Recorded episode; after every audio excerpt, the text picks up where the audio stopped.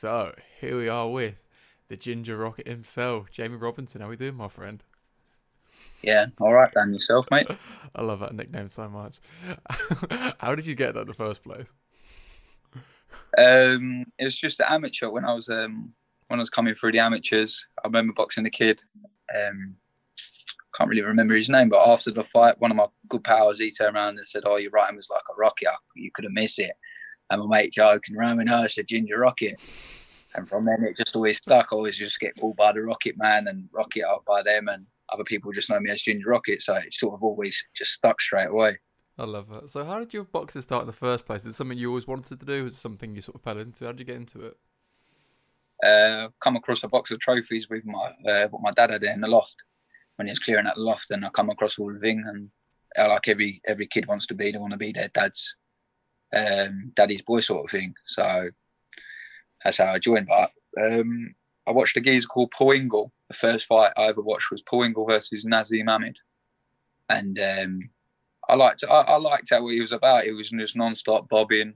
Even though he boxed Naz, um, it was very good, and I enjoyed his style. Well, I was going to say when you said about Naseem, I think that Prince Naseem. I was thinking it's kind of like I wasn't sure who. Yeah, you know. Yeah, no, Paul Ingle, I've, I've got a very similar style to him, which is very high work rate. I bob a lot, and I'm like I'm non-stop. So yeah, if you watch if you watch back a video of him, I'm very similar in my ways to him as well. I was gonna say I was seeing double.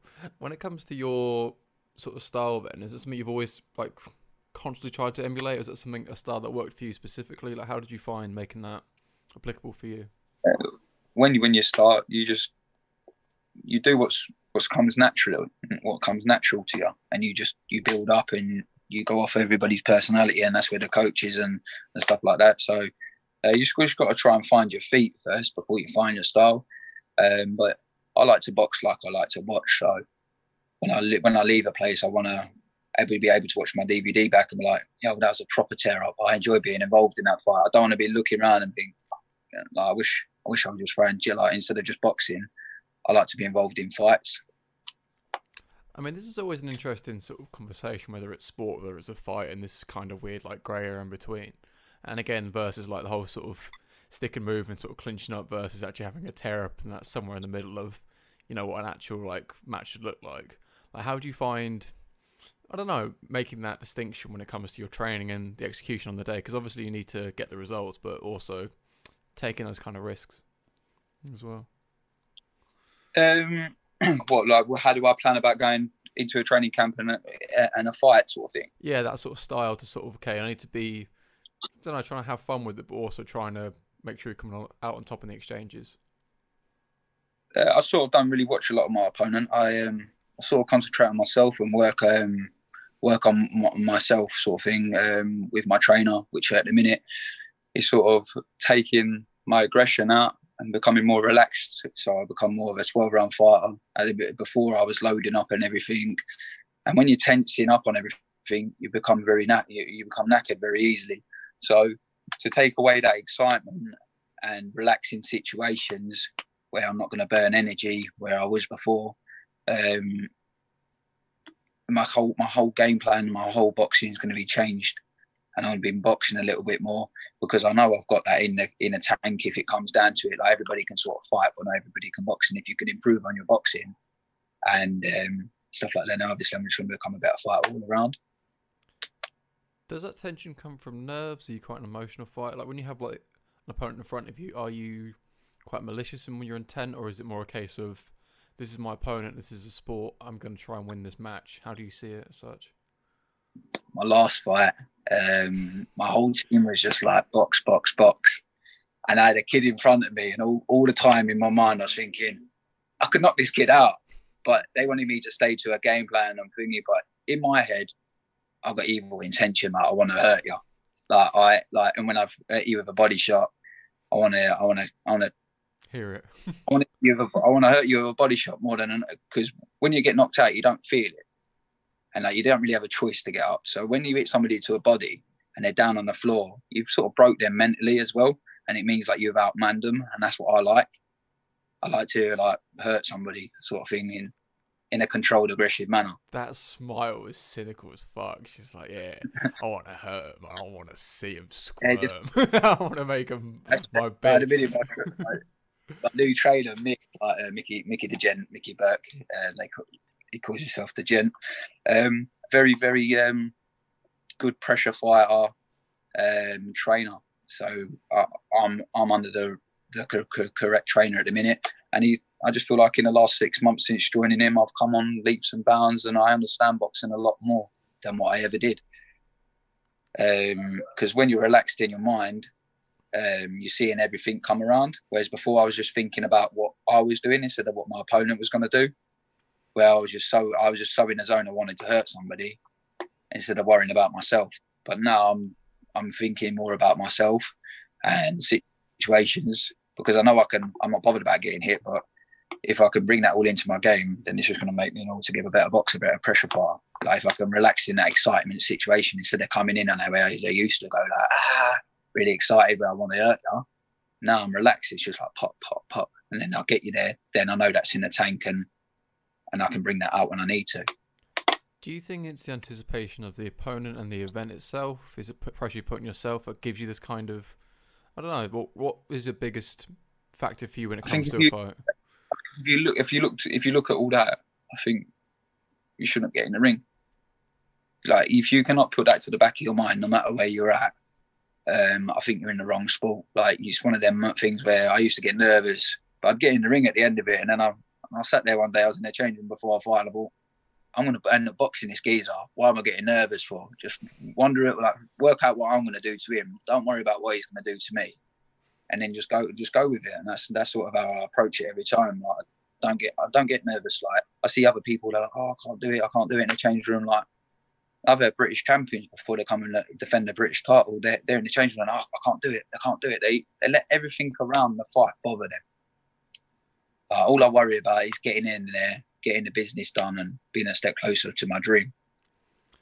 Now, the way you said that is very sort of matter of fact as such, like, because as much as you say you don't feel nervous as such, it's, I think it's more of a you've assessed the situation, you've controlled those emotions. Because again, nerves is just a way of reacting to that energy as well for that situation. You've got that matter of fact kind of okay.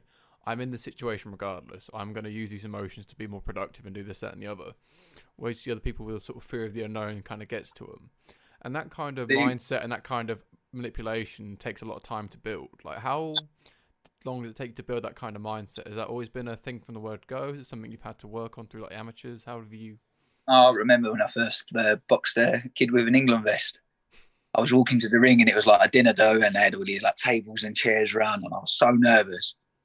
And um, as I was walking to the ring, I was thinking, oh, please, for somebody like pull their chair out and like just just injure me, like just so I don't have to fight. Like I've been there, I've, I've felt that, and not being able to eat on the fight days and not be able to sleep the night before and that. And um, I did basic training when I was like 21, and I think that sort of helped me as well uh, in ways uh, to calm my nerves because they sort of make you realise like don't be scared, like sort of scared of anything. Like, what's the point of being scared of somebody who's who's got two hands when you're training to become a soldier and you've got somebody shooting guns? It's it's it's a complete different frame of mind.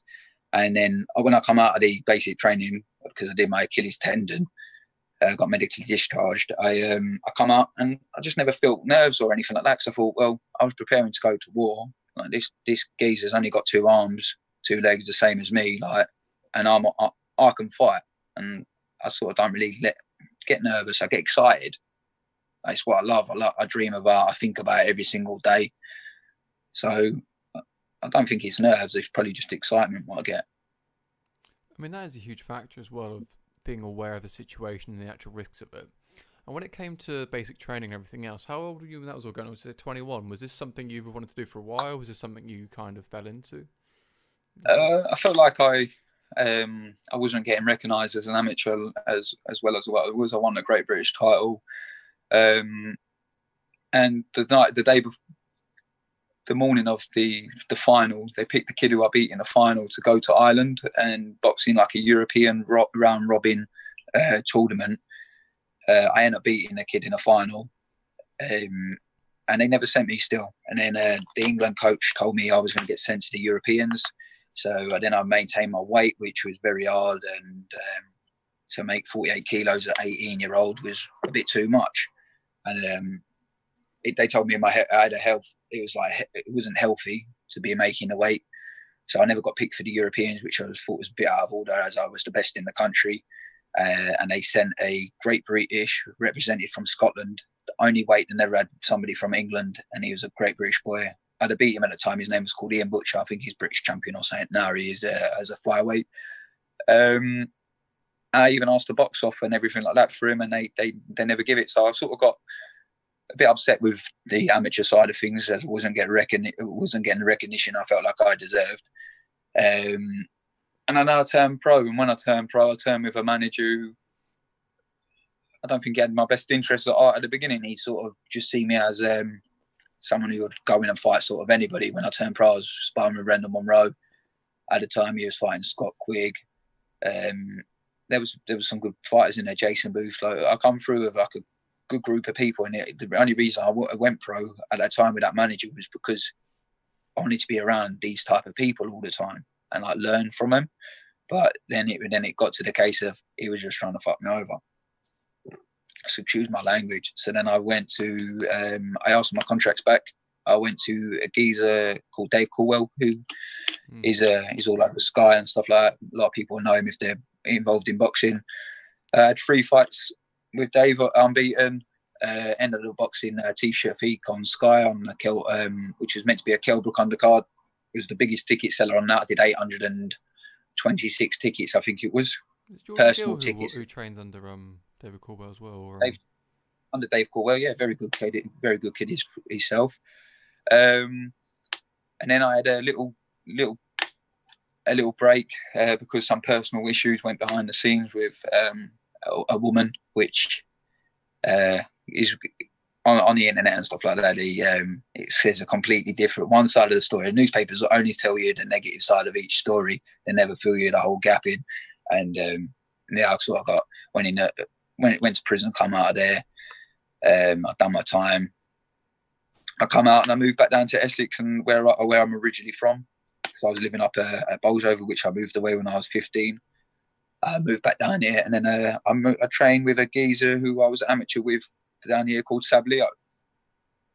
Um, I trained with him for for two years, um, and I just felt like I was getting a bit stale. I was turning up, and it was like the same thing every day. And I thought, like in six months' time, if I'm going to do be doing the same as what I done yesterday, the same as what I do today, then I'm going to be no improvements made in the next six months. So I done a selfish thing. Spoke to my manager. The situation wasn't correct. Um, with my with my current trainer um, with a couple of personal problems, not from me, from himself. Like I hope he's he's all well and everything's sorted out now. Like really top geezer, and I've got nothing but respect for him and what everything he did for me. But I felt like my time was to move on, as I felt like I was going stale, and you only get one career. Um, so I didn't want to waste my time. I just thought I'm 28. I've got probably about another four to six years maximum in me until everything until it's done. So I want to give the best and improve the most I can in in four to six years. So I moved to um, iBox uh, at the time for sparring and stuff like that. We never made made made some deal like Al Smith allowed me to go down and train uh, and do some sparring with the boys.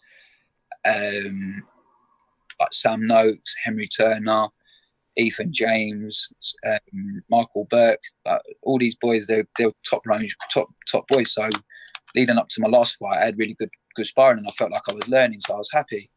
Um, when I spoke to my manager, that I was I was thinking about going back to Sab after um, the fight, but I decided um, that I, I felt like I learned, and I felt like I had the buzz back a little bit as well. So uh, I wanted to stay where I was and continue learning, and that's where I am now. And I feel like I've um, improved a hell of a lot in the last six months with my new trainer. And when it's time to uh, get back to business again, I think um, everybody's going to see a, a more controlled, aggressive 12 round fighter. No, there was a lot in there to break down. I mean, that, that was yeah, the timelines kind of thing. Was like, whoom. okay, let, let's let's try and dissect bits of that. Sorry, I'm not used to podcasts like you. I'm not used to all this stuff. Like I just feel free to feel free to be you and just talk. When I ask a question, feel free to go off topic and just be you, and we'll have a waffle, mate. Sort of see if I have a laugh and have a chin wag. But yeah, when it came to Yeah, yeah. being a sort of, I don't know, hard done by in the amateur ranks. I mean, you hear a lot of the sort of poli- uh, the political side of this, that, and the other, and the reasons people being sort of hard done by and being a bit like. Did you feel the move to pro was, I don't know, almost intention to try and steer away from the amateur as soon as possible? Did you feel it was just a, I don't know, the right opportunity at the time as such? the club I was with, uh, St Michael's, there was uh, Scott Jenkins in there, Rod Smith, Adam Etches, Danny Etches. We was all in uh, national semis, winning the titles. The whole gym was booming. Adam Etches decided to turn pro with Ricky Hatton. Scott Jenkins followed about six months later. This is all to do with poli- uh, politics with boxing. With the amateur scene, we wasn't getting looked at because we was a small club. We wasn't um, with a big club. So it's sort of it's not what you know, it's who you know in the amateurs. So if your face fits, you get in there. Like my, my friend, he won three national titles. He never got a, a GB assessment to go up there. Scott Jenkins 16 and 16, 115 as a pro. And I sort of followed them into the pro ranks. It was my, my gym, like their daddy was my trainer, Lee Jenkins. He was my trainer from being 15 to 25. He turned pro with me. All the other ones, they sort of left him and went and done their own thing. I stayed loyal, stayed with him. Um, but yeah, I, I, admit I um, I turned pro too early. Looking back now, I wish I started my career at 25, 26. Well, now like I'm fully developed and I feel like I've got the best chance now. As I picked up a couple of losses and and stuff like that early in my career, because I was probably young, naive, and I didn't see what I see now. I knew what I knew now. So yeah, I do kick myself in ways. I mean, there's a there's reasons for everything, really, isn't there? I mean, you, have, you can say if you had more amateur fights, would you have made those same mistakes at pro? And the answer is you don't know because if you're in there with that experience, you could have held yourself in a different way and made different mistakes. And making those mistakes gives you more time to get this experience at pro. And I mean, records are for DJs, and when it comes to the records themselves, it's, formality. Like, it's just a tricky one when it comes to the politics of getting matched up and who's who and all this kind of stuff. But it's just whatever. Really. Yeah, no, when I was amateur as well, like uh, we went from being like you you do youths at four twos, and then you go to three threes. Um, but three rounds never suited me. The fourth round was always like where I always brought it back, and I'd won my fights. I'd lose the first round always. I'd have a rubbish first round. The second round it would be even where I found the kid out. The second, the third, and the fourth round I'd normally win or I'd stop him. Um, so I thought the pros would be more my way because of the longer rounds. So when I went to the pros, but then I wish what I did now, I wish I was an amateur now, shall I say, because now it's more it's more professional based. It's more like your 10-9 systems, which would have suited me, which would have been more pressure fighting. Um, it, was a more 10, 10-9 system. The whole amateur scene now would have, would have suited me. So I wish I stayed around for for this time of being an amateur now. Um, but at that time and moment, the amateur scene didn't didn't really suit my style with the three threes, where the three rounds didn't suit my style because I'd lose a round. Then you even in the second and the third round was like I'd win it, but the decision would be like this. So I picked up a couple of iffy decisions as um as a senior. Um, so then I turned, I think I turned pro a bit too early. Yeah, And again, it's just one of those. And again, stylistically, it's always a funny one who you come against and how their styles would emulate. And ultimately, it all c- comes down to experience. But again, so then from there onwards, obviously, going into prison for whatever reason, you can disclose that if you want. That's up to you. But more so coming back Yeah. from there, did you feel, I don't know, a chip on your shoulder to then try and overperform or push yourself away from that?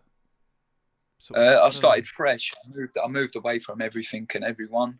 Uh, my whole family they live up north. I live down here with my girlfriend, and um, I just I, I wanted to start fresh. I come down here. I started with a new trainer. Like my whole team was new. Like all all I know is my childhood friends, which was down here. So it's nice to come back to an area and be be around it and be around by real people who I've known all my life. Whereas up north, I've got I've got my real friends and people and that. But when I was in jail, they sort of forgot about me. So when I come out, I sort of had a bit of be under my body, like you didn't even have the decency to write me a letter or to see how I was or just to see my family or ask or whatever. So then when I come out, it was sort of like I had a bit of built up anger inside. I thought like the amount of times I've done stuff for you or I've been there for you or uh, and stuff like that to certain people when uh, when I was in that situation that I needed somebody, no one was there for me. So when I come out, I thought, like, I'm like, I'm quite selfish now. This is going to be about me now, not for about anybody else. I mean, this is always an interesting situation. I always, I always say, my mum says this as well about people have their own rules. Like, if someone's in a situation, my rule to myself is I'd make sure they're okay. That is something I stand by my own ethics. Whereas if someone else has a different set of rules, like I don't know, it's their kind of like morals, this, that, and the other, and it's always a bit. It's just a shame when it doesn't sort of line up. If you sort of, if you would do that for someone else and it doesn't reciprocate, it stings. Mm. It's a bit like, why have I put this effort into someone? Why have I, you know, yeah, like why am I showing this true love to you when all you're doing is showing me fake? Like, don't don't be fake. If you ain't gonna be, if you ain't gonna be real to me, then like remove yourself because all you're doing is just wasting my time and your time eventually because all you're gonna do is eventually one day be not my friend. Exactly, because you get a lot of people who are your friends because they're it's convenient. You make up the numbers, or they make up the numbers, and okay, I, or by extension, you're a contact. You're someone I know who knows so and so, or this, that, and the other. So when push yeah, comes to true. shove, it's then what? It's not some. They're not horrible people. They're just convenient. They're just a bit like okay. It's yeah. just like, oh, okay, how you doing? That's all it needs to retain a friendship. Friendship. Yeah, you sort you, you sort of realise that as you get older, and that like your circle gets smaller, your vision gets bigger, and all that type of thing. Like, but you like you sort of know who your friends are by the ones who contact you as well. We don't want nothing from you as well. So, um, I don't know. When you get older, I think you get wiser more to that. I think when you're young, you sort of want to be around everybody and everything and not sort of miss it. But when you're older, you become wiser to all that and think, I don't actually want to be around you now. Like, and that's why everything gets smaller and and you do sort of well when I think when you get older. When it comes to your boxing as well, I you finished. Focus on yourself. When it comes when it comes to your boxing and taking that seriously as you do, obviously it's quite a selfish sport in the sense of you have to train on your own, you have to allocate a lot of time doing that. You don't go to the pub with your mates, this kind of stuff. How did you find with your friendship group with that? Did they support that kind of decision? Did they try and encourage you to sort of, you know, spend more time with them? Because obviously people don't get it, but you know. Yeah, it is a very hard one. It's like I've done it since I was six, so I don't know no different. Like I'm, I'm very institutionalized in the boxing, so everything sort of comes second nature. Like I can be stood in a pub and I'll drink a bottle of water and I won't think nothing about it. As like some of the other geezers can't do that. So and and as well, I think it's nice for them to see that I do take it serious.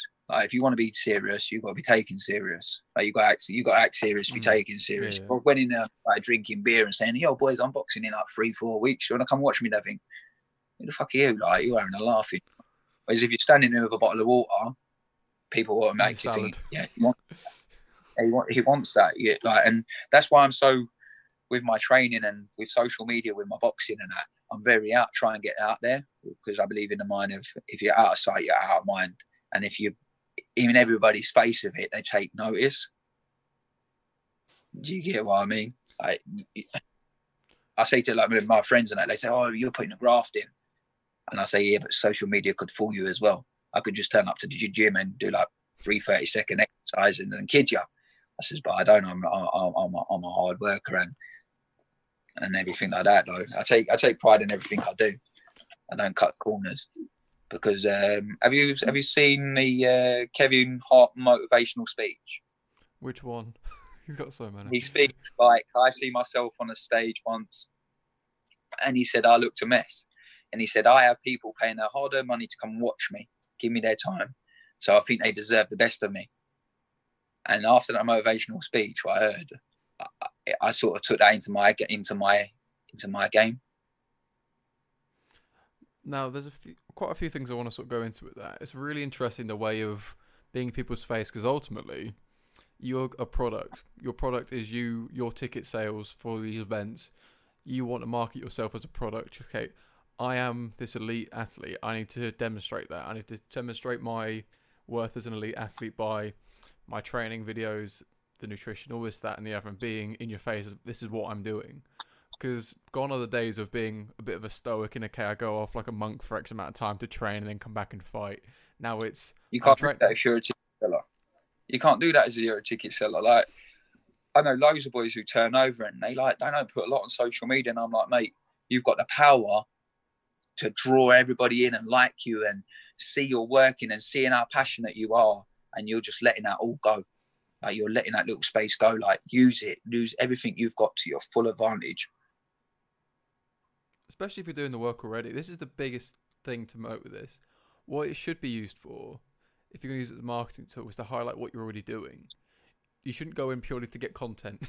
like if you're already trained, you're already doing the bits, doing the odd little pad clip on Instagram is just a nice little way of, hey everyone, look, I'm doing this. Oh, I'm working on this. That's all you need to do, and then people acknowledge, okay, Yeah. you've trained. It's not a case The of you, funny- know, you set up all the sparring I- rounds, you get a picture, and you're like, oh yeah, hard grafting with the guys. Yeah, yeah, yeah, yeah. Like I used to years ago. I used to like I, I train as hard as what I've always done, but I use social media more now. So it's funny when I go to the pub and like, "Oh, you're training hard now." I'm like, I've I've done it all my life. It's just that I'm exposing my training now because I want you to see what I'm doing. So then when it comes to you seeing saying like, "Oh, like come and watch me fight," you know I'm giving them 100 percent and I'm going to be in the best shape of my thing instead of being down the pub and and saying, "Oh, I went to the gym today," and nowadays everybody goes to the gym and they write about it. So it's like social media now is like a diary to some people. And I use that as my training as well. Like every every training session I do, I'll, I'll try and put something up, strength conditioning, but it won't be the new stuff. Like I, I would do, uh, it'll all be the new stuff, like new content. I wouldn't. I, I try not to put too much of the same stuff up as well. You just got to use social media to what what is full advantage, and I think there's a lot of people out there don't use it to their full advantage, and they're missing out. I'll tell you a huge part about why I feel it generates those ticket sales as well and gets that emotional investment. It's because it feels like you're part of that journey, you're part of the fight camp as such. It feels like you're following along. Like, take for example, if you don't use social media, your mates just see, okay, oh, you've got a fight soon. Okay, how did the fight go? Did you win or lose? Okay, and that's all they sort of see. They don't see, oh shit, there he is again. There he is again. He's doing that again. Oh, he's had a good session. He's had a bad session. This, this, that, and the other. He's still doing. it. He's still there oh, there's a fight coming up. Okay, he's training really hard for this fight. I wonder how it's going to go. And the whole build up every session is a bit more like shit. Yeah. Even though like I only have like three thousand, and some people got like twenty thousand and stuff like that. Like I still, it takes one, I still put it up there for myself more than anybody as well. So when I look back as well, this is another reason why I look at social media is when I look back in camps and I think like, yeah, I remember that time. That was that was the but that was, I'm feeling really good about that. And I look back and I, it's something to be proud of as well of what you've done because you're investing so much money and time into this into this sport. It'd be rude not to take advantage of that as well for yourself. I mean, that's, a, huge- that's a huge part of it. It's a journal. It's, that's what I use mine for. If anything else, you get the sort of there was it memories back on this day, how many years ago you were doing this, that, and the other. That's what it's there for. It's the sort of track. Okay, I remember that session. I got beat the fuck up. Or this session where like, oh, I remember that one. I learned this cool move I can't do now. Or something. Ah, I remember getting so gassed and throwing up after doing hill sprints or something like that. Those little things of oh, I remember that. That's what it's there for. I Yeah. mean, It's the worst though when you when you when you've had a spar and somebody said like you just been wading in a spar or something, you, or you've turned up to your first one and it's your first spar, but that kid's nearly on his peak and he's nearly fighting and he scores you and you think, uh, and then you're having a picture with him and you remember that you remember that all the time. you're just thinking like I remember that day that was horrible, but it's all part of the game. Like you can't turn up to the gym and work every day like when you feel like it, or you you can't just give up when you have a bad day. Like everybody has bad days, so you just got to take it in part of your journey and believe in the process. I mean, this is a huge part of it as well. And people always use the sort of terms like on your journey, part of the process, embracing the grind, all this kind of stuff. But this is what it is. It's learning to use that experience and those experiences when it comes to push comes to shove. You get used to putting in these pressure and used to being in these situations that when you get put in there again, you're like, okay, I've been here before. I'll be alright. Instead of, oh shit, what is this? What is this sort of panic mode? It's horrible. And that's the only way you can really appreciate being beaten up. That's how you can be justified being beaten up if nothing else. Um, I've I've sparred. I tell you what, I'll give him a little shout out. Yeah, I've sparred a kid called Dalton Smith. He's one of my good friends as well. Um, he's probably the only kid I've ever sparred with and thought like he just knows everything what I'm gonna do. Like he just read like a book. Like this is, years ago with the same weight now. Like as professional. Like I go and support him and everything like that. He's a nice, proper nice kid, humble. He deserves everything he gets. He's on the mat. He's with Matt Truman. He's like one of the next superstars. Like this kid, I couldn't rave about him enough. And he's the only kid I've actually shared the ring with for all my time. You know what? Wow, like you're like that. He's he's good. And um, yeah, but I've took back and I've I've learned from them spars as well with what he tells you after the spars. I mean, this is a huge part of development in the sport is asking these kind of questions and getting these kind of that kind of feedback. Because it's not until I started training at the gym I do now, over in Northampton MMA gym, there's a lot of people who will ask you how their rounds went. They'll ask you what I did wrong, what I did right, and if they won the round. I never saw it like that. I always see sparring as it's just, you know, is what it is. But people really make more of an effort of getting the feedback and getting a lot more of, okay, I did this, or I noticed you did this. That little bit of feedback makes a world of difference. I think if you look at a spar like a match, I think you're treating it wrongly. I think if you treat a spar like you practice on the stuff that you're working on and treat it like a real life situation to practice the things instead of warring it all the time. Like six months ago, I was warring in sparring. I was me like I was going like just warring everybody, just wanting to fight everybody. Like I never really sparred a lot.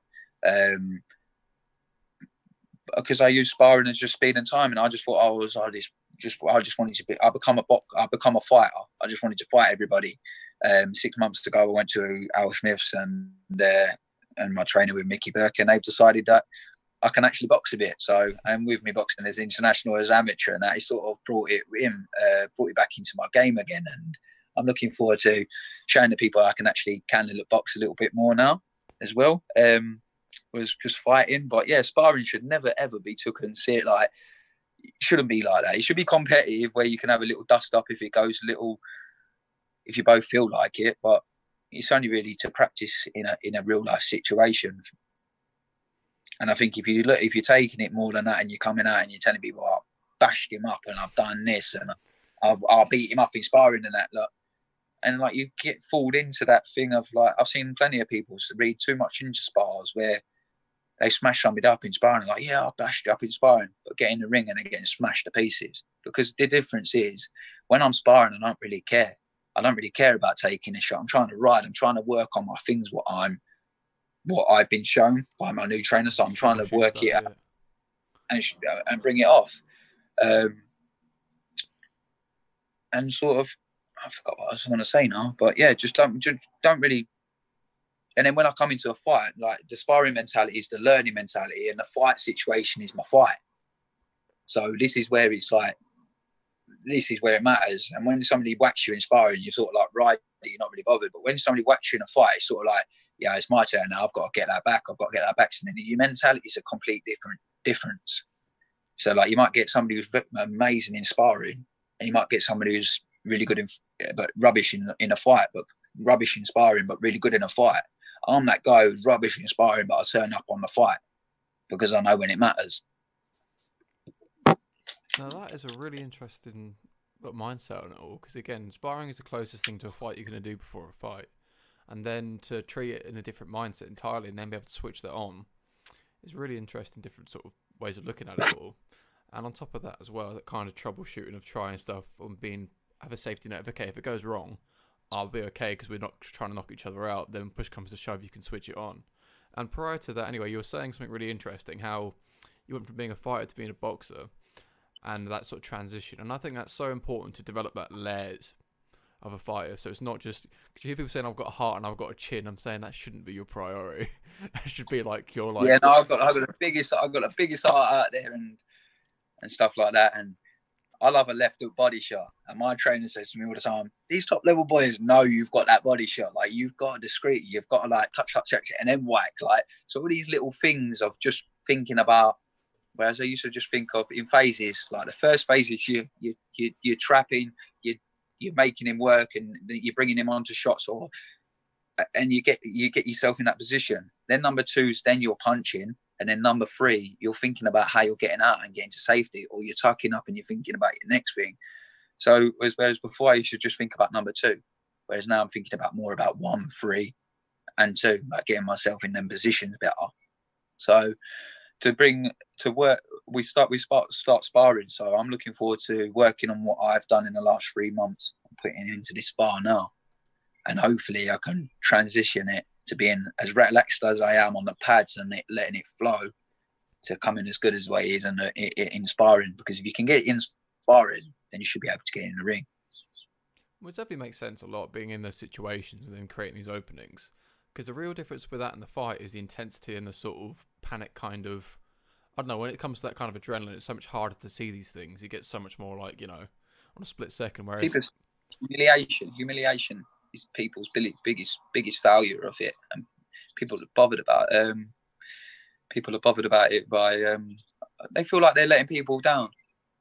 Like they feel like they're letting people down. They feel like they're letting a crowd down. I used to, and that's why I think I was uh, went from being a boxer to all of a sudden being a fighter, where I was so scared of because I'm a ticket seller. I want to be involved in a scrap. No one wants to really want to come and watch a boxing match. They want to come and watch a tear up. So then I got drawn into this, into being a fighter and forgetting about all this, all what I achieved as an amateur with with my boxing ability. So to be able to bring my boxing into it now, as well as, and then in the room, me and my in my reserve, I know I've got, always got that aggressive side in, into me because it's already logged in. You can't lose it. It's either a fight or your flight, and I've got that fight in me. So to work on my boxing is only going to improve my whole whole together better. And again, it's these layers because again, your heart and your sort of fighting mentality is going to be your sort of core, and on top of that, you build these layers of the sort of skill side, this, that, and the other. So when push comes to shove, you've got that in your locker of being, you know, a left hook body shot and always kind of like, you know, it's there you don't need to rely on it as a primary thing. It's just there in the, there in the locker, and you can start being more meticulous when it comes to playing for the crowd. It's so dangerous because if you're yeah, worried about boos and cheers and that, who's who's that for? Because if you at the end of the day, it's your record that you're fighting for as such to get yourself elevation because you know they don't give a shit if you go anywhere afterwards. You want to make sure for you, you've got to be selfish. A lot of fighters do what I do as well, though. With um, it's only the last like like I say when I went to Al Smith and I went to Mickey Burke, who's my trainer, and they both tell me like you're an exciting fighter whether you box or you fight. You're always going to be an exciting fight. So don't concentrate on fighting too much. Just get there, box. It's always going to be an exciting fight, and you'll always have people coming to watch it because you're an unlikable person and and you take your sport very serious. So you're always going to be able to sell tickets. So you're always going to be able to box. So don't worry too much about the crowd and what they think. Just keep doing what you're doing and improve on your uh, uh, and keep going with yourself. Don't let everybody let all them distractions bother you. And again, this whole sort of sports psychology is really interesting how people deal with these kind of factors because again, as much as the ideal world is to put the blinkers on and shut these things out, easier said than done at the best of times because you know in your sort of heart of hearts and your subconscious, okay, this is a pro fight. This could be the next fight that gives me the step into the next rank and next top promotion and get this, that, and the other.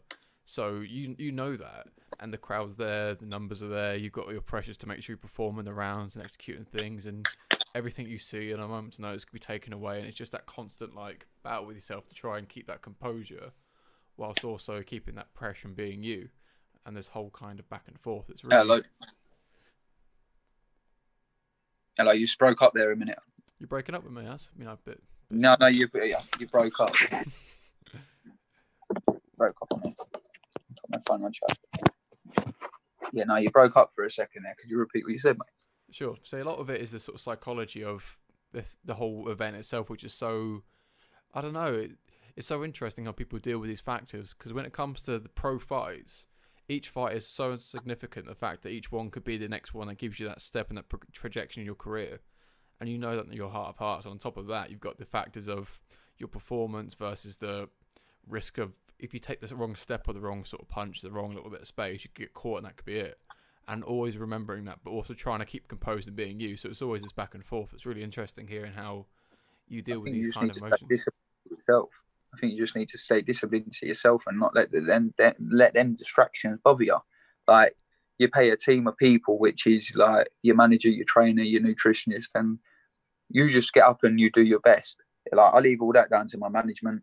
Uh, my management, I pay them to do a job, and that's to get me the right fights, the right time, and potentially make me a champion, which I believe I will be one day. Um, but yeah, I pay, I pay, I pay my manager to do a job, and I, I, trust my management to get me the right fights at the right time. Otherwise, I wouldn't have employed them to be uh, my to do that job for me.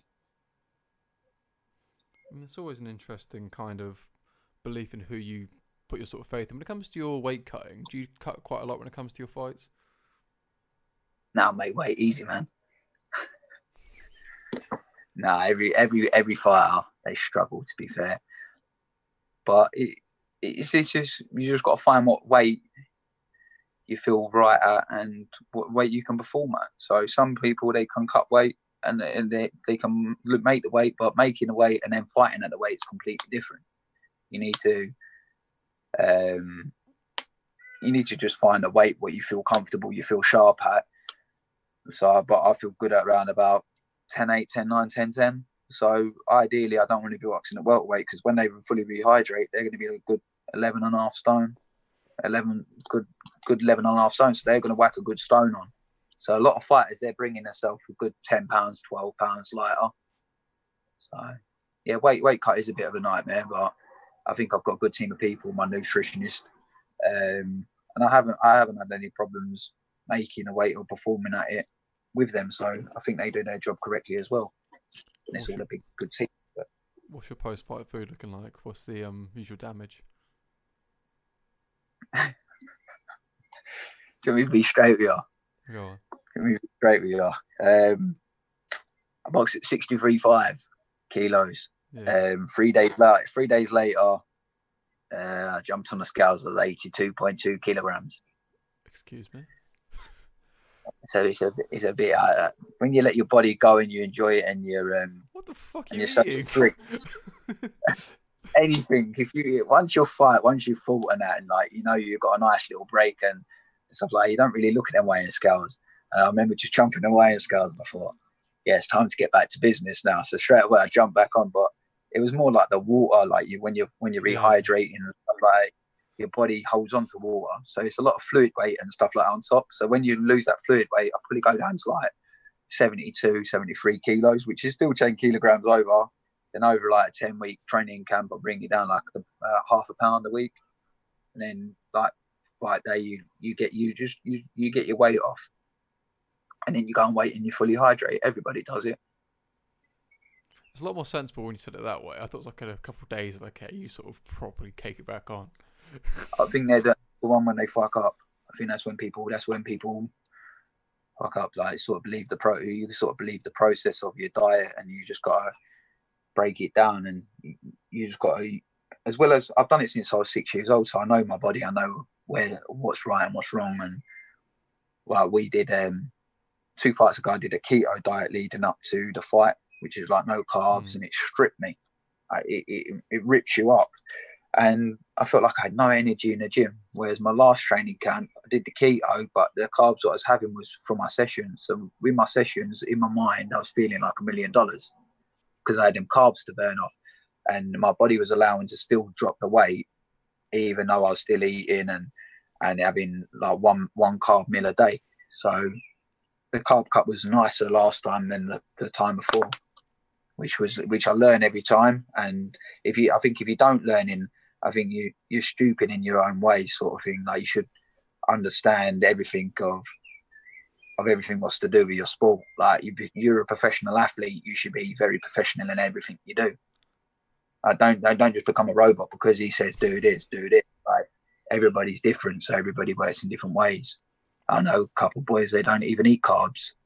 They just they just train up fully on protein and good fats. Whereas my body type, I need carbohydrates to have that energy to be burning and stuff. So everybody's different.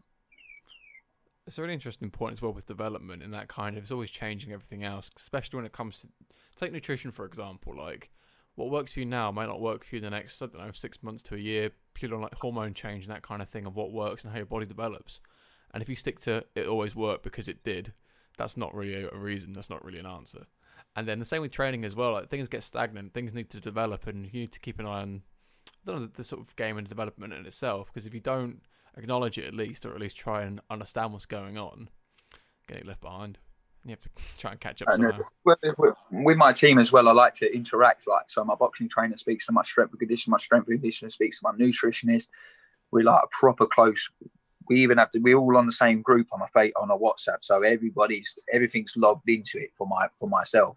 So like, if I'm losing if I'm losing weight, my strength conditioner is not going to start bulking me up with massive weight things. He's going to do like stuff that's going to help me make my weight as well. So it's all everything's tailored made around my me making ten stone.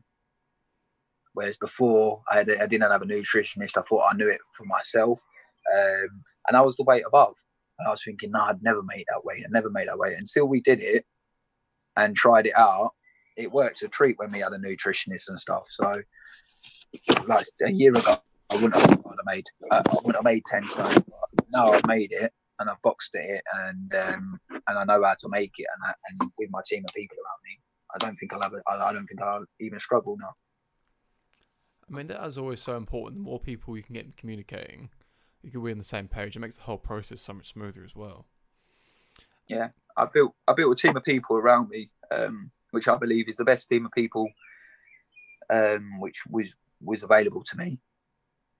Um, and I I just turn up and I'm a robot. I discuss like basically like if I don't feel like something's going right, I'll discuss it. But they they tell me what to eat. They tell me when to train. They tell me basically when to sleep, when to rest, when to do this. Like there's there's so much to it now. It's like there's so much science behind it. It's like literally it's a lifestyle, a twenty four seven lifestyle. It's not like you go to the gym and you're finished and you go home and you you have your missus' dinner or whatever. I'm going home and I've got my my macros, which is your right proteins, your yeah, fats, and your carbohydrates for each meal. And um, my my missus does all that for me, so I don't literally cut a corner when it comes to fighting. So when it does come to that fight day, I can never look back and be like, I wish I did this different. Wish I'd done that different. Like, I do everything in my camp. And that's what you want as well. You want that kind of security in what you're doing and that consistency because it just makes the whole process so much smoother when you actually you know stick on track with it. Because if there's little sort of slip ups, it's just gonna I don't know let yourself down, do yourself an injustice, really disservice. With um, there was something we were talking about before this about parts of your journey. You got your friend there. Is that your dog? Was that your cat? Yeah, my dog. My dog. Yeah, come, come on, yeah, come here. No, she's sick. Look at that face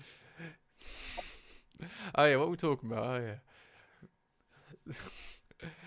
There's a few sort of bits and bobs we were talking about going through on this today. And one thing you sort of touched on as well was your sort of I don't know, experience with the sort of cancers and stuff. How did that all come about? Then? When in your journey did that pop up? Um, I was in I was in I was in prison and um, I was sort of having some alone time and uh, one of me, one of me, one nuts, one of me nuts flew off into my stomach. But I never thought nothing of it. Yeah, I just pulled it out, never nothing of it. And then about eighteen months later, I was um, I was due to box on the the seventeenth or fifteenth of December, um, two thousand and eighteen. And I was in. A, I was two weeks two weeks after the fight. I remember just being in the shower, in, having a wash, and I felt something just scrape scrape my finger when I'd done a check, and I thought it felt like alien. Like felt like a like you know when you scrape the end of a pea, like if you was to touch the end of the pea, like yeah. it felt like alien. And like have you ever banged the end of your finger and you get like that numbing, like non non yeah, feeling like you a bit warm, but a bit like yeah, it's not yours. Yeah, it was weird. Like I could feel it straight away. I told my miss straight after that I got cancer. I went straight to the hospital to give me an ultrasound. I see the doctor straight away. His face change. Um, I said, "Is it cancer?" He said, "I can't tell you. I've got took in a room." And to be told you've got cancer, it's got to be like one of the most wreckingest, most weirdest thing ever. Like he was talking to me, and I was just like words. All I thought was, "I'm gonna die. I'm gonna die," and everything. What um, I become ignorant to what the importance of real life was. Like now, I value my family a lot more. Like everything, all the little things I value so much more because before I was more worried about. Uh, other, other stuff, um, little distractions. But now, um, when I when I went through that time in my life, it sort of made everything what was important, like really important, like my family. Like I wanted to just be around my family. I didn't want to go and be around everybody else. I just wanted to be around the people that meant the most to me. And I think it does open your eyes in that way. Like I'm very grateful. Um, but yeah, to be told you had I had cancer was a very mad thing. Like, and then I found it wasn't until I, my, I sat down with my missus and she's like, "Oh, you've got Tesla cancer. You're just going to get rid of it." So then, like, then I started unwinding a little bit. I didn't really. I just thought, oh, it's only a ball. Like, lop it off. Like, I don't really care. Like, I thought I'd be all right with one and that. And then you come through your count, you come through that and they ask you, say, oh, straight away, do you want counselling? You're like, no, like you, you, you just come through you're fresh as a daisy. But then when you sit there and you start realizing stuff like stuff that you never knew before, like I didn't realize my voice was like David Beckham's, ain't as broke as what I thought it was. I just thought I had a broken voice, and it was it weren't like it weren't like it is now. Um, and then where obviously I've got one less, well, I've got one ball. I didn't feel like my testosterone was producing enough, and I was moving in, I'm in way sort of thing. Is that how to word it? I was moving in like you know, like flamboyant. Like not, not girly, not girly look. Yeah, just like a little bit more like immature in my way, sort of thing, like a bit sillier. And um, I, it wasn't until like I've actually looked back and I realised I actually ain't changed. It's all in my mind, but these things really do get to you. And waking up and you have stuff in your head and it tells you like um like I don't know, you just always don't like the person you are. In like some everything you find out about yourself isn't something that you're gonna like, and that's where you sort of have to. I, I want to go to these Macmillan counselling lessons uh, sessions after once once this is, so I can speak about my problems, so I don't feel alone out here. And this is why I've spoke to you and and you've asked me on the podcast what you want to speak about. I want to bring cancer to a light to understand like it's not over when you're having the treatment. It lives with. It's like a year later down the line. I'm I'm thinking like I need I need counselling now. I want counselling now just to go and speak and feel like I'm not on my own out here. Like no matter how big and big you are and everything like that, your mind your mind is mad like when you when you let it take over and i think i let it take over a little bit too much with it and I, I overthink about everything too much. I bothered about bothered about people like looking at me and like when I walk around, I feel like some people are like, oh, he's he's he's that kid who's got that cancer. He's that kid who's had that. Uh, like it does bother you in ways, but then in other ways, it's like I've gone through like a real life situation and come out the other end of it, and like I meet adversity in in the face and stuff like that. I boxed and when I box, like you go back to what we was talking about earlier, what do you feel? When I box in September, never ever shit myself so much in my life. I see the kid, and like, I'm I'm an great I'm a, I'm an angry person. Like, I love I love a tear up and all that. And I see him, and I just thought, I ain't got the balls for this no more. Like, what if my balls like Literally. I ain't got the bollocks for it? yeah, like I ain't got the bollocks for it no more. And I thought it wasn't until I got in the ring and started doing it, and I thought, yeah, he's still there. But like nobody when I was walking to the ring could actually see that, and like, I couldn't switch into the fight. Normally, when I walk to the ring, I'm banging my gloves together, I'm banging it in front of his face.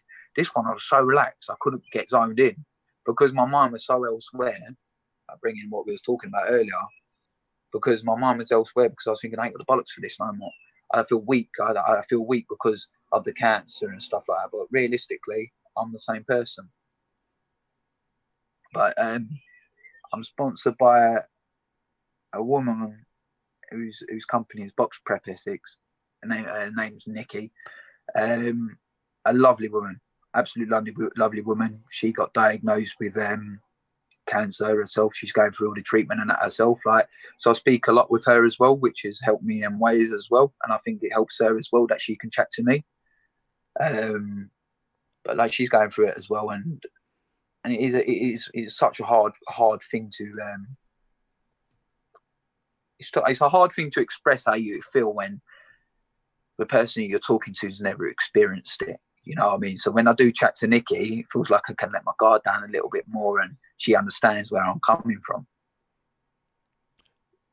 Again, there's so much to sort of go into with this. But first of all, I really appreciate you being as open as you are about all this sort of stuff because again, it's it's a very personal thing you've went through. Yeah, it's not it's not for myself. Like it's not for myself. I want to give awareness. I want to give awareness to show people like if he can do it, I can do it. Sort of like Tyson Fury effect. Like if he like don't let cancer beat you, he actually come back from cancer and he's done this. Like I hope somebody in my position, um, not hope, uh, like if somebody was in my position, I hope they look at me and think because he done it, that's made me want to do that.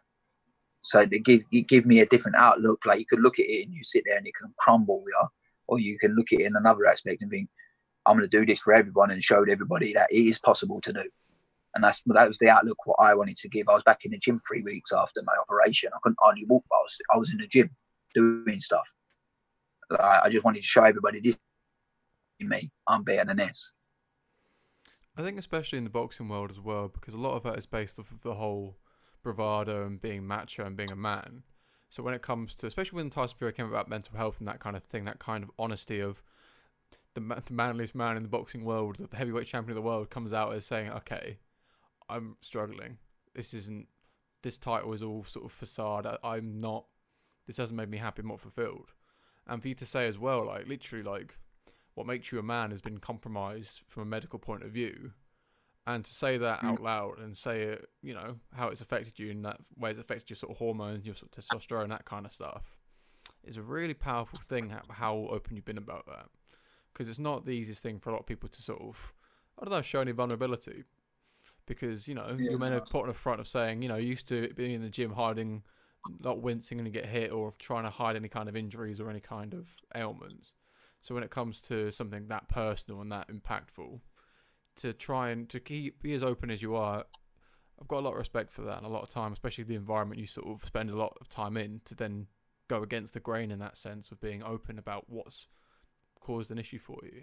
And again, there's so much in it that's so impactful. I want to say in the sense of, again, I can't talk from experience, but to the way you the way you sort of describe that, the sort of feeling of aloneness, thinking, okay, because I've beaten that now, I should be okay and I am quote unquote recovered. But then what? Yeah. Is the aftermath of trying to feel a bit lost, feeling a bit like am yeah, I... you, you find you find stuff about yourself or you don't like. And like these little things like I could do like I could do it without knowing and then after like oh fucking I don't like that. I don't like that about me. It's inside me. It's inside it's not like it's not like you can see it like it's, it's it goes deeper than that. It's in your mind, like when you're sat there on your own, and I'm in the bath, and and you sat there and you don't feel your balls anymore. You feel a ball. It's like it's a, it's a mad experience, and like in ways you feel like you're you feel like you feel like you're not you're not you're not a geezer as as much as you what you was before, but it's it's only in the mind, and that's where I like Tyson Fury because he brings through like a lot about mental health and he's he's very open about it and if he's a public figure about it, then uh, if he can do it and come out, then surely I can talk about the cancer and it's going to help someone else to talk about it. Like when I give awareness, I didn't mean I, I didn't I didn't think about the awareness side of things. I I was took to box on the fifteenth of December, and uh, I wanted to go out and just have a good night, have a couple of drinks with my pals, but I didn't want everybody to come over to me and say, "No, you're boxing in a couple of weeks," and me turn around and say, "No, mate, I'll cancel." Like I didn't want to tell everybody else thingy. So what I done was I did a big long Facebook status, put it out there, basically called like said I'm pulling out the fight, I've got cancer and all that. But at the same time, it gives so much awareness to my friends. Even even my friends, if they, they didn't message me and that, they still check themselves. They still give themselves a check over. So there's still awareness and that still saved my friends in in ways like they, they look at me and I'm the fitness freak. I stand there and I'm drinking water at the pub and they're out there having a a drinking addict. It should never have happened to me because I'm the fit geezer. Um, so it, it, sort of made them eyes, uh, their eyes open to like everybody. Like it, it can actually hit people who we know. You know what I mean? Like ain't just people on the TV who's what whatnot. So, in in many ways, I'm very grateful. I give away awareness because I had I had inboxes from my friends and a couple of like has messaged me, who ain't my friends who I've never spoken to before, actually messaged me and said, I've got lumps and stuff like What should I do? And I'm like, look, go and speak to the doctor, go go there. And, and then like, they've sorted their problems out. Not they've not had cancer, but they've had like cysts or whatever it is. Like because that could have been that could have been it. You could either have a cyst or it's, or it's a cancer cell. Yeah, I was very lucky. I had three cancer cells in one testicle, and um, they reckon if I didn't have it, then like it could have gone into into my lymph nodes, and if it goes into your lymph nodes, I think it's quite serious then. And, again, and then there's another there's another risk. There's another risk I've done, and uh, uh, as people go on about chemo. Um, I declined chemo for my boxing, which I thought was from, for myself, and I wanted to prove everybody like you don't need that that that shit in your body, sort of thing, because although it's killing a bad bad virus, it's killing all your good cells as well. That's what a lot of people don't understand. Some people don't have a choice where it's the cancer's so far in. I had a choice, and it was 25% it'll come back if I don't have the chemo, or 15% if it uh, 15% if I do have the chemo. So I thought, well, there's still a percentage of chance that I could have it. What's the point in putting a like a can in in me? What's going to open a can of worms and be basically you don't know which way it's going to be. Everybody's different, everybody's body. So I thought, yeah, ten percent not I'll, I'll, I'll, I won't take the chemo. Yeah, and I said like if I if it comes back, I'll be able to save it? They, they, said yes. I, that's what I, I, went and risked it all with that. I turned around and I stayed by my guns and I never went with the chemo. I mean, this whole thing really sort of makes you appreciate the sort of mortality of everything else. That when push comes to shove, that's the moment you really appreciate what is important to you, and it's very, very powerful. The way what you said was the first thing, and the only thing you said was your family, spending time with your family. You didn't say anything about boxing. As soon as you said about when push came to shove, and you were really panicking about what was going to happen, at no point did you mention your boxing career, which is so much more impactful. That push comes to shove, you know where your priorities really are. And that boxing, as much as it is your life at the minute and what you're doing, you know that when push comes to shove, your family will come first. And that's what you need to always. One hundred percent. That's what you need to really. I wouldn't be where I am now without my family. Like my whole my whole life, my mum supported my career, my my sisters, like everyone, like is just supporting my whole career. So, um, it, it, without them, this wouldn't be possible. So I think when it when it comes to something serious like that, I think the importance is your family, and I think family is massive to people. And I, and a lot of some people, I don't know if they're close to their families or whatever, but me, my, my me and my family are very, very close, and um, they're very, very strong people, and they helped me through a very, very tough time. So at that time, yeah, just the only thing what was on my mind was my family. Regards to training going forward now, do you have any sort of testosterone replacement stuff you are eligible to take for that during training? Because obviously, when it comes to testosterone in boxing, like additional stuff is always a bit of a questionable subject yeah, when it comes to get oh, testing I, stuff. I think when they did a um, when I did all my papers with British Boxing Board of Control, they was very high on the paperwork and stuff like that, and seeing what I have and uh, see if I have any medications and stuff like that. Um, and I think that was to do with the answer is if I had to have steroids to make me feel level, then I wouldn't be allowed to box. So um, I, have asked they they asked me, should I say, if I wanted um, if I wanted something to lift my testosterone, but that could potentially fail me as a uh, for drugs in in boxing. So I wouldn't I wouldn't I wouldn't do it to risk my boxing career. I'd I'd do it like how I feel now. Right, and I have um, I have vitamin D. I like vitamin D. There's there's other stuff what vitamin D is very good for like obviously your testosterone and stuff. That, that's basically vitamin D. So I, I have a replacement with uh, vitamin D capsules, and I try and um, eat foods with vitamin D. And, and whenever it's hot, I'll try and get out there with my, my top off and try and soak up as much vitamin D as possible. Even though I'm ginger and I burn, I was going to say I, vitamin D massively. Like, risk versus reward. Yeah, yeah, yeah. So you just you just got to you get it where you can, sort of thing. But that's what I use for the vitamin D well, this is it. It's always important to you know. But one one of the massive things like you could go down to as well with after the cancer, before like the the cancer and stuff, like I didn't feel like I was such a lively person. Like now it's like when you come through that, it's like you do get a bit of more anxiety more than um more than anything. Um and with the anxiety you you can't stop talking, which is why, why now I'm talking and I keep going and going and going because I'm anxious of if I'm saying the right things. Do you know what? Do you know what I mean? Because it's weird. It's, it's hard to explain. If I don't know if yourself experienced it, but anxiety works in weird ways. And with myself on this interview now, like talking about the interview, why I'm talking so much is because I'm passionate, because it's coming from the heart. So when I'm when I'm trying to put when you try and put passion into words, there's not enough words to describe something. You know what I mean? But I think like anxiety works in there is massively after after boxing and your depression um, after after the cancer was massive. And I look at Tyson Fury and I think like if he can go from being like big geezer, sort of son being a creme the creme, like, then I, I can, I can do that. Do you feel a pressure? To perf- sorry, do you feel a pressure to perform over and above now, being on a comeback to inspire this redemption story as such? Do you feel a pressure to be that person to, you know, exceed expectation? you know what? I used to worry about losing. I used to worry about that. But when you've been as low as what I have, and you've sat there and you've been fractions away from jumping out of like your window, and like I lived in a big tower block, and I was, I was, I was tempted to jump out one day, and my dog's my, my dog changed my life, and I sat there with my missus, and she says, "What what could be worse than this? Is a loss worse than this? Is uh, is that?" And uh, I said, "No, like, a loss would never take me as low as what that is. So sort of I'm enjoying it more. I'm enjoying my boxing more now. I'm not really looking at like I I'm not scared of failure. Like I've I've experienced real failure in real life. Like a sport, like you've got to you've got to risk it to reward it in sport, and I ain't scared to do that either.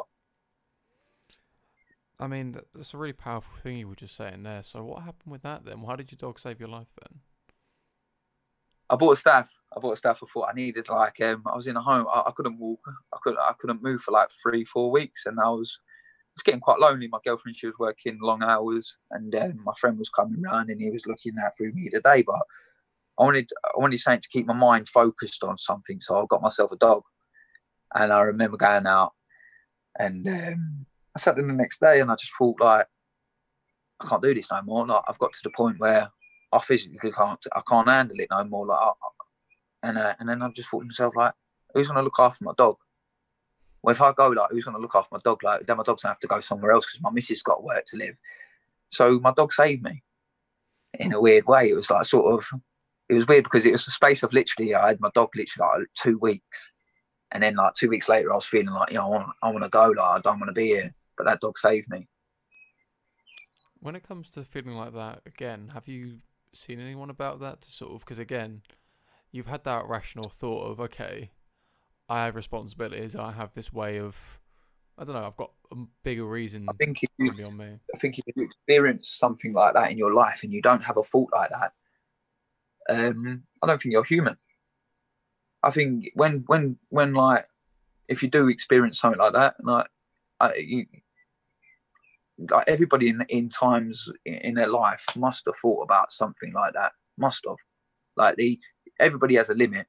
Everybody must have reached it at some some point in their life, but um, some people can't, and that's when it that's when it, it that, it, that happens. But um, I just thought like nothing could ever come close to that feeling and how I felt. So everything apart from everything away from that situation was a bonus to me.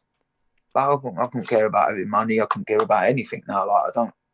All I want is, is like your health, my family. I want to be. A, I want my own family, which I've got a little girl, a little daughter on the way, um, which is she's due in three three weeks time. So I've got another little focus and another little motivation and stuff like that. So that's that's um, another thing to be proud of in life, and it works in weird ways. I was with my girlfriend for four years, and we was trying for like two and a half years, couldn't get it. Found the cancer six months later, boom, she falls pregnant.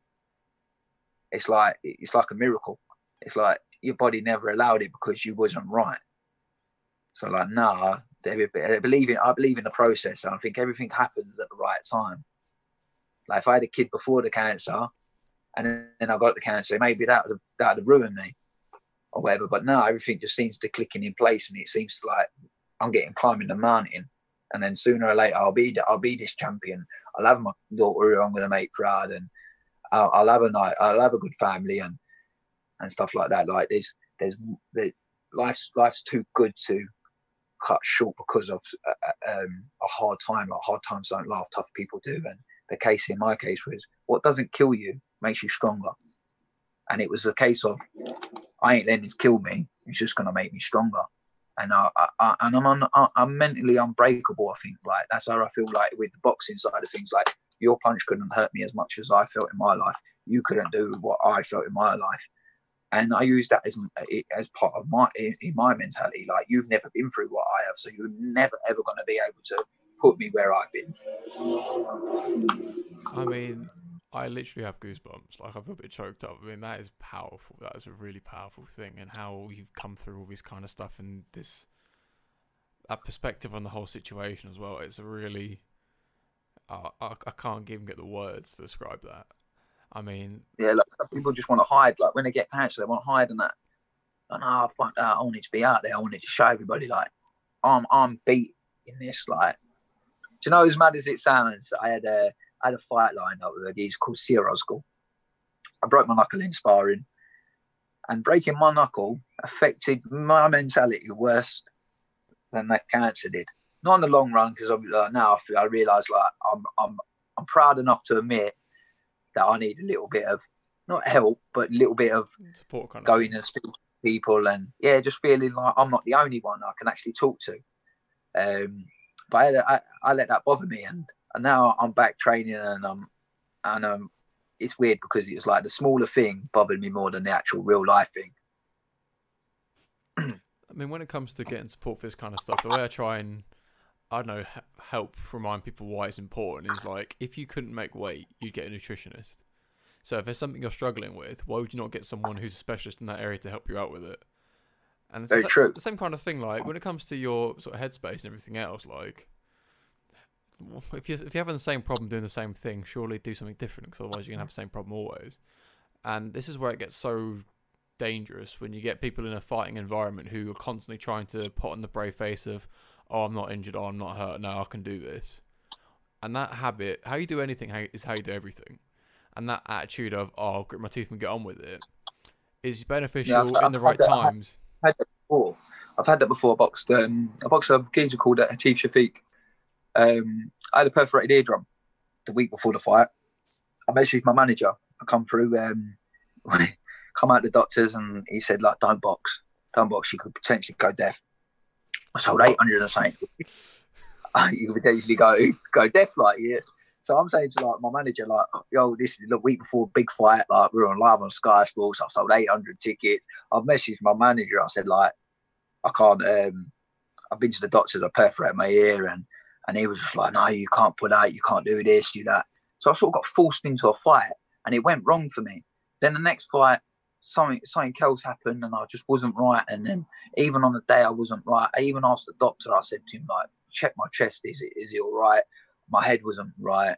Um, and I boxed, and you can see I wasn't I wasn't even in a zone when I got in the ring, like I weren't. And that was another time like I got fought, I got sort of like pushed into that. No, you you can't pull out. If you pull out, you're never going to be on Sky, sort of thing. So I sort of I sort of boxed on it um, to keep everybody happy, but I got two losses on my on my record because of them times. So when this time come around with this Sia Osgood and I injured my hand, when I spoke to my team of people, they was all they was all like saying, yeah, like this is the right thing. Like you don't want to go in a fight if you're not 100. percent Like we want to give, we want to have the best fight. We want to have the best fight there is instead of like you turning up 70 percent and like there being your hand being on your mind. So um, they were supportive, and that's how I know I've got the right team of people around me now, compared to when I would be before. They just they use me as sort of a cash cow sort of thing, like get in there. You, you're a good good scrap it out, make a decent fight, get in there, make it happen, sort of thing. But that was that was my tenth fight. Now he had sixteen fights at the time. He was like, I think he like lost one out of sixteen. I, jumped in the ring. I dropped, got dropped with the first shot. I remember getting up and I see my little sister in front of me. I remember seeing my little sister. Thinking to myself, she's watching at home. I can't have that. He's come at me. I couldn't feel my legs, but this was because of the perforation. I think my balance and that. When I come back, I thought, I thought, I thought I pulled it back, but he nicked it by one round. I won the fight, and um, I just just feel like after the fight, I thought oh, I wish I never boxed that fight. Now, I wish I never boxed that. I wasn't hundred percent right. And then from that moment, after the other one when I lost, and I got forced into again, I thought if I if I am not hundred percent in myself, then no one will ever see me box again. And that's the way I use it. If I'm not hundred percent, you're not going to see me. I guess it goes back to the Kevin Hart thing you're saying about if I'm not looking my best, why do they, why should they see me? And again, it's Imagine, just, imagine, imagine if I lost, yeah, and I come out, I, I said to all my mates, "Oh fucking hell, brother, uh, it's because of my broken knuckle." I'd think if it was me, I'd, I'd pay my hard-earned money. I think you dickhead, man. Like you dickhead, I wasted my money to come here for you to use an excuse. when I come out and I'll be like, you know what? Yeah, he if he beats me, it's because he's better than me. He deserves that. Like I think he was, he, although my perforation over eardrum and that, he, he did beat me. He was good. He was a good kid. He was um he was very sharp on the night. I sort of I, I sort of messed that fight up myself with the weigh in. He's a he's a very sharp fighter, and I made him nervous.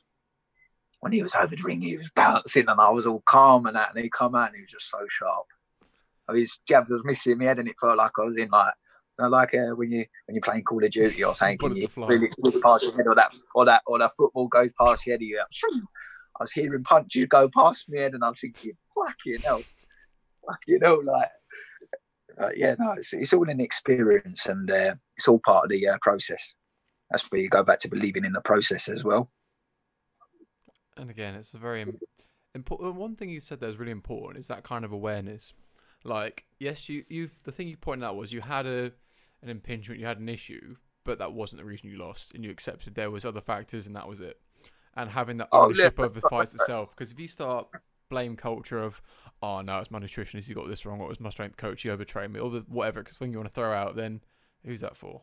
Who? who no, like we had we had the best camp. We had the best camp. Um, and it was literally the last spar, the last two rounds of the spar. I caught a cupping, cupping shot and it pushed the air down the ear, perforated, sharpening up weak. Every time I kept pushing my hand like that, it just it feels like your head goes ooh like this. Hmm. So then I was four rounds in that fight, and the other ear went, and I thought, well, that's it. Just gets just got you just got to grit your teeth and just get stuck in now. And I thought I won the fourth, won the fifth, won the sixth, won the seventh, and he I thought it was a nip and tuck on the other last. He won the first four and he knocked me down with the points. So I thought it was like literally like four four in rounds and he won by the point. But yeah, he, he, he done well in that fight. He was very sharp and I think if if we could go back now with the stuff what I know and the stuff what I've learned, I'd be a complete different fighter now to him. I'd beat him now. I mean, this is that kind of awareness you really need to develop as a fighter. Now, Jamie, I really appreciate your time. Where can people find you on socials? Uh, just follow me on Instagram at Ginger Rocket Jr. I love that nickname so much. Yeah, that's cool. Thank you for your time, mate.